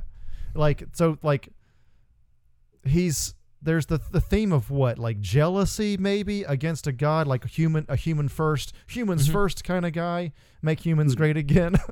um kind of kind of guy. There's And definitely a vibe of that. th- but then in there's the also comics. the the other one which is pretty much related, I guess, but it's just like he just thinks no no man should have that much power. I for me it took me a long time to wrap my head no one man should have all that power. should have all that power, yeah. But that's really just like that wraps it all up. That's what Lex is in a lot of versions. Maybe in this one too, but it's just not. Mhm. It's just he's just kind of all over the place because he's just, you know, just I don't know. Yeah, you know, he's he's just doing that shit. Right. Right. I wish I could say. I'll go- I wish I could have a better adjective for you at this moment. Acting? Yeah, he's doing whatever that is, and it's just I don't know. But I'll um, go- I, I I like yeah. the themes of Lex, and it's just not Mhm. thrown in here, here as like as clearly as it probably should have been. Mhm. Yeah, yeah. Uh, we'll do a deeper dive into Lex because a lot of defenders say that this Lex is the same type of Lex as in Superman Birthright, and I want to put that to the test. So we will dive into the Birthright Lex, pit him up against the Eisenberg Lex, see what they have in common or don't have in common, as well as dive into other aspects of Lex Luthor that we just don't have time to get into. Not to spoil it, but I mean, is it fucking anything other than the hair? That's a similarity. is it anything other than the there's, hair? there's a little more. There's a, A little, little more. more. We'll. Okay. There's a little more. Yeah. okay. Uh, Well, it's a great run. Go out and read it if you haven't. It's great. Yeah, it's So, fantastic. Yeah. Uh, so we first inter- meet Lex when he meets with Holly Hunter, Senator Finch, and he brings them over to show that he's got kryptonite. The scientist who talks to them about kryptonite, uh, his character is Emmett Vale. Emmett Vale in the comics is the scientist who creates Metallo and Oh, uses shit. kryptonite to power the suit. So this does lead into previewing a future Patreon because of the fact that there may or may not have been a role for Metallo in Batman vs Superman in the development. There is concept art of Scoot McNairy's character in a Metallo-looking costume. That is cool. So we will cover that in Patreon, and uh, it gives us a little opportunity to tease our video of pitching a sequel to Man of Steel. So Stay tuned stay for tuned that for one. that. If yep, stay tuned for that. All right, uh, let's go into the. Wait, I didn't even go. So the we already. I think Andrew and I are with critics, so we've outvoted Zach on that. So that's Sorry, Zach. Snyder. Snyder two, critics four on it. You're the one, Still man. You're the only one I know that likes that, Lex. I. I just don't hate him really. I just was like, yeah. it's not the ringing endorsement, really. I don't hate him. okay, the last one I want to cover before we wrap is uh, we get to meet a little more of Henry Cavill's Clark Kent. We didn't really get to meet him as a reporter in Man of Steel because he just got the he just got to the Daily Planet at the end there. So uh, this kind of ties into what you mentioned, Andrew, in the last couple Man of Steel deep dives, where uh, Mike Rakoff, who used to be our correspondent on Game of Thrones stuff, criticized Henry Cavill's acting in this for being too stiff in the role. And when I was rewatching it, I realized that might come across more in the Clark Kent scenes than as Superman, because you sort of expect Superman to just be very, you know, Stoic. clear cut, stoic type. Whereas Clark Kent, you don't necessarily. And I get that you don't want to do Christopher Reeve all over again. In fact, that would not fit here at all. I don't think anybody on this podcast was looking for that either. You know, I don't need to see him crashing into a bunch of cubicles uh, and stuff like that. but uh, I think the criticism has been that uh, in some ways, Cavill's Clark Kent is basically Superman in glasses. In this, there's not really a lot to differentiate him. Perry White does make jokes about Clark getting his lunch money taken in Gotham, and that uh, whoever invited him to the the function must have a thing for nerds. But Cavill doesn't seem like a nerd as Clark Kent. He just seems like Henry Cavill with glasses on Mhm. in uh, Batman Yeah, vs Superman. right. So where do you guys stand when it comes to, I guess Henry Cavill's reporter Clark Kent, critics versus Snyder, starting with Zach. I can agree with the critics on that one. I feel like that was one of the um, one of the negatives I have about the movie is Superman in general just seems really like reserved and kind of depressed and doesn't speak on what his feelings actually are or show them. And yeah, and then when when you see Clark, I just feel like he was a little bit warmer and just tried to act more human. But you're right, he doesn't really try to um, act any differently to me. Just to, you know, that's his his civilian disguise, but it's doesn't really feel like much of a different persona um, from Superman at all. Andrew. I agree they're very similar. They should be more different. Um, it doesn't kill it for me though because I think that's almost kind of on purpose maybe from Snyder's part just because he feels like what are they going to do make him funnier as Clark bumbling around like Reeves that's just something that like Reeve um, but that, that's just something that that Snyder probably just didn't just wanted to avoid I mean it does make it always it makes it have a better like a more interesting dynamic if they're different I guess I kind of see both sides on this one. I don't know. I mean, they just don't have a lot of great scenes with him. I don't know. They don't. They could have done more with it. I don't know. Why is he covering sports anyway? It's the other fucking thing. other fucking thing. Like you were a sports reporter. I know, I- football. I- like really? I like the I like how Perry like maybe he's like new at the planet, new at the Daily Planet, and he's Perry doesn't like him for some reason and gives him like shit gigs, but like, a you know, I'm you know, sports are not a shit gig though for most reporters. You know, it's not what Right. Clark wants to do, but that's not. Well, maybe he's doing that because he knows Clark doesn't want to. But that just makes Perry White shitty as fuck if that's the case. yes. Which, but it's probably not. It's just like I don't know. I don't know what they're doing there, but uh, Mhm.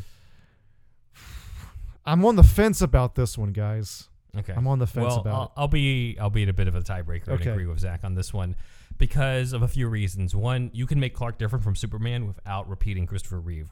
Remember when I was talking about the radio Superman, the radio Clark Kent versus Superman? They're both very different personas, but Clark Kent in the radio show is not at all like the Christopher Reeve version. He's not bumbling. He's still very capable as a reporter, but you can somewhat buy that he's a different person still Right. from Superman.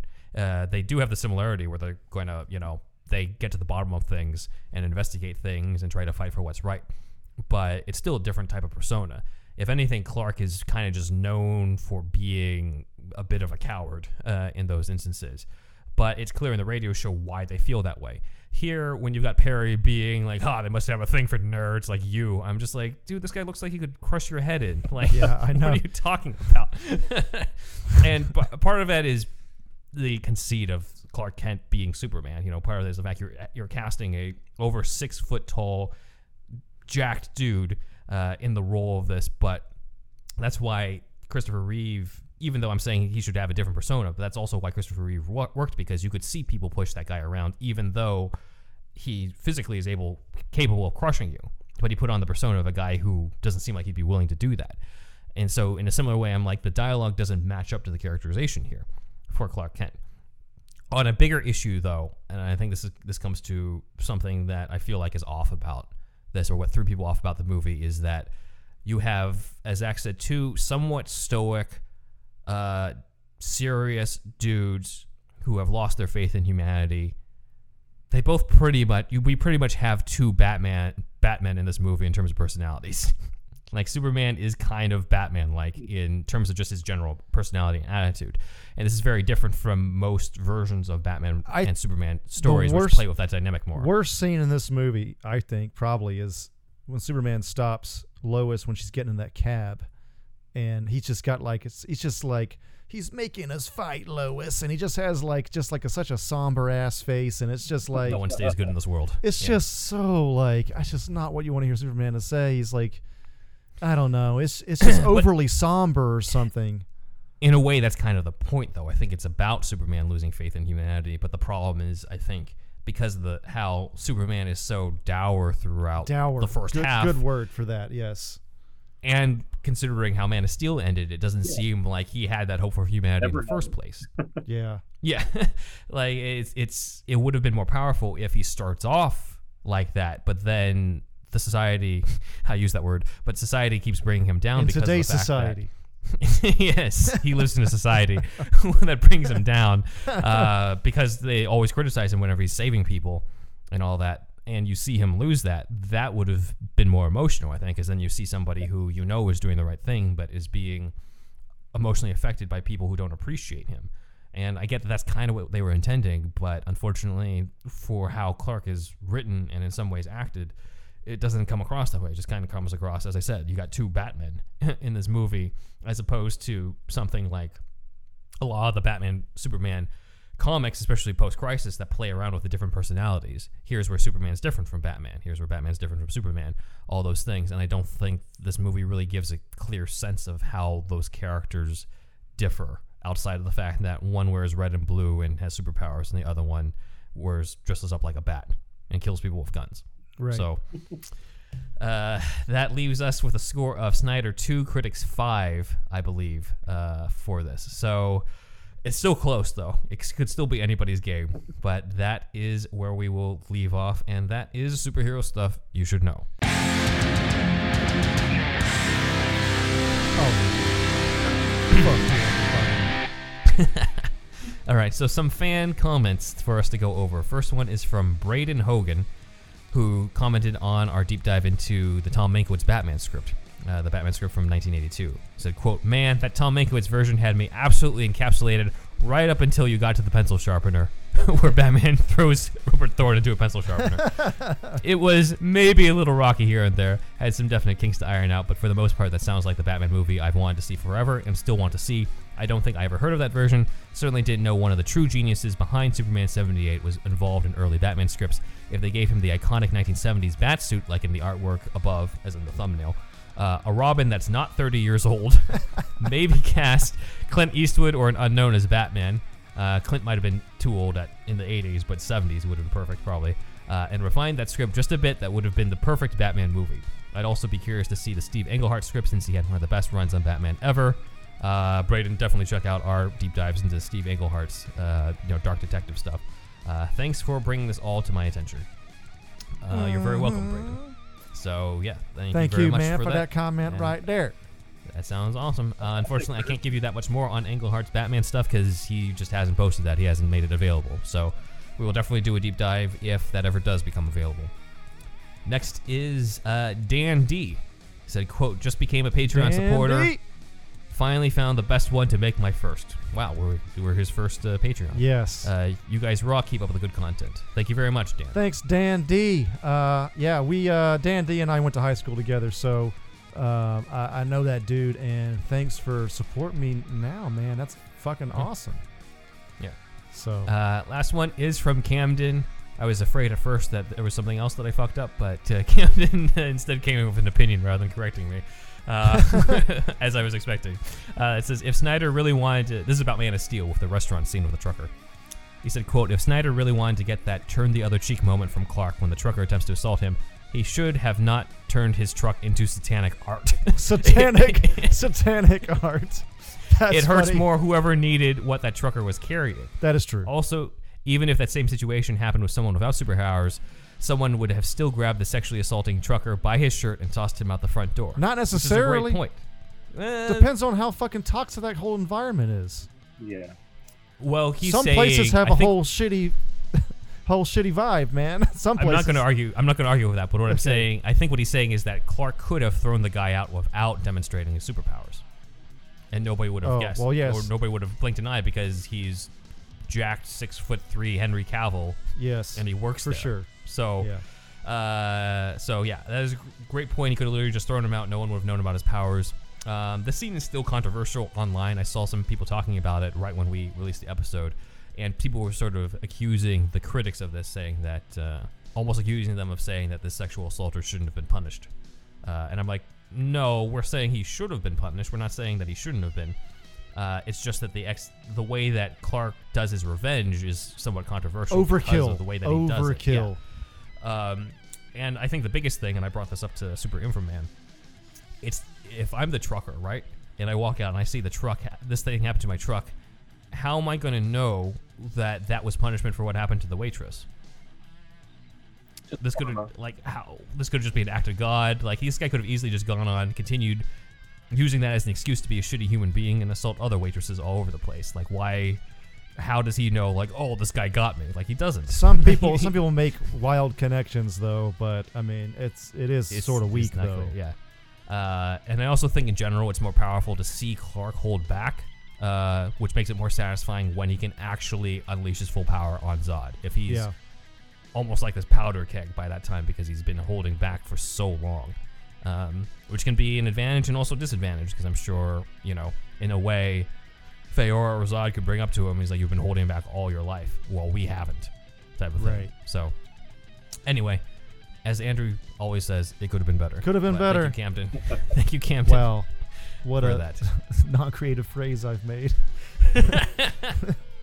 oh well. Anyway, that those are the comments. Over to you, Andrew, for the shout out. Oh man, you know how how we do over here. Thank you to our Patreon supporters: Shasta, Leom O, Super Inframan, Douglas P, Dan D, and our other supporters: Spark Again, SDCT Productions, Robert Schumann, Kooky Noms, Matt Herring, Elijah B, Shamrock Balls, Aaron Willett, Ian H, and Walter, the Wobot. Uh, and please, uh, if you haven't already, join uh, the Patreon. It's patreon.com slash superhero stuff pod. Uh, the mo- we have a lot of tiers, but the mo- the most important ones, I guess we could say, are the one dollar tier gets you the shout out, and the five dollar tier gets you the whole other show. That's really the best tier. That's the one to be at. If you go above that, you of course get the five dollar tier stuff as well. Uh, but uh, yeah, so that's a whole other show. We this one comes out. This show comes out every Monday, and we have a whole other show that's a deeper dive that generally I receive tutelage from Ben to uh, yeah, and that is on Patreon only, five dollar tier every Friday. And uh, please uh, check out our merch store. It's on uh, well, we're on a lot of shit now. Um, it was just on Redbubble, but now we're on TeePublic and we're on Threadless. So if you want to go straight to it, it's teepublic.u uh, teepublic. That's T E E like like a I don't know baseball T, uh, golf tee. E teepublic.com slash user slash superhouse podcast 5000 okay and then the threadless one is superhero stuff pod dot threadless.com so there's benman uh, sort of batman inspired heavily inspired Basically, what I'm wearing right now. yeah, you can get a, a, uh uh you know merch with that on it, and then my Indeed Wizard character art by Wolfie, uh, and uh, that's on there.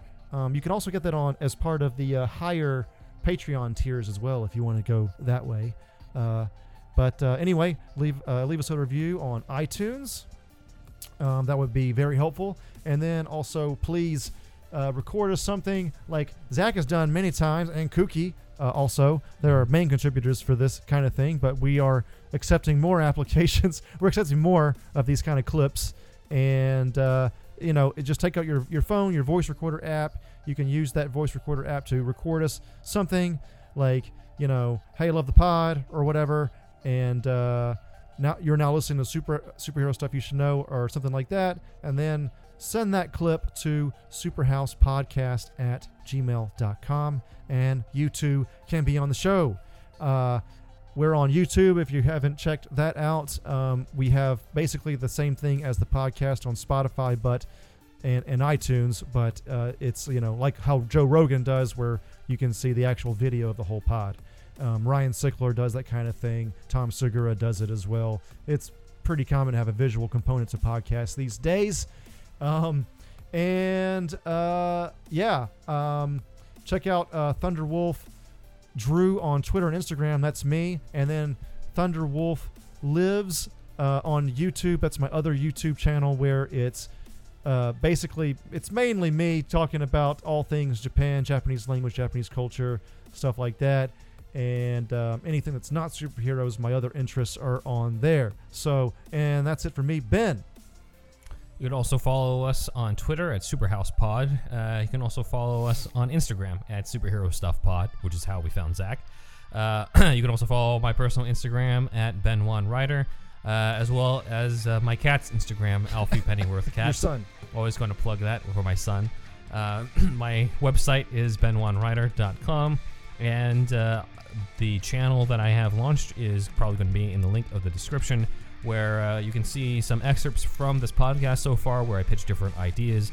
And uh, coming up will probably be one where I pitched a Batman and Joker team up movie before what looks like we might be seeing Affleck and Leto team up. They're gonna in team up Justice in League. this fucking movie? You think? That's what it seems like at the end there. But we'll see. Maybe I'm wrong on that. But just in case. they live release in that pitch kind of society. from 2018. We live in a society where Batman and Joker team up. uh, over to you, Zach. Where can our fans find you if they haven't already? If they haven't already, they can follow me on Instagram at Zachary Jackson Brown Art and the exact same name on TikToks. Woo! And exact same name on Lord, the now. Sorry, go ahead. yeah, same name on the YouTubes. TikToks, I'm amazed. It's uh it's blown up after the, like the last little video I did. So Nice. still a lot of Oh, weird shit. on there. Are you doing you're doing weird shit on there? I gotta see this. Yeah, it's the same old stuff I usually do. I just post like the video versions, uh, like my time lapse versions of my artwork. So Okay, okay. it's interesting. I Andrew's can't wanting to pry see some of those myself. dances. I want to see your dance. I want to see the little cute dances. You want to see me dance? Yeah, let's see it. Try leaving you two. Not gonna happen. All right. All right. and uh, yeah, you can check out here is an example of one of uh, Zach's work. If you're watching us on YouTube, it's uh, his Batfleck. It's uh, his Batfleck car that I've had out uh, while I've been doing research on this episode. So I try to, whenever I do research, I try to pair my decorations around for whatever the episode is going to be. So thank you for that, Zach. But yes. Cool. And I believe that is it. Thank you very much. When you guys come back again, we will continue our dive into Snyder versus critics, Batman versus Superman. Who's going to win, Snyder or the critics? We'll see. I, I will now go and watch Henry Cavill put together personal computers shirtless. Signing off. You do that. Okay.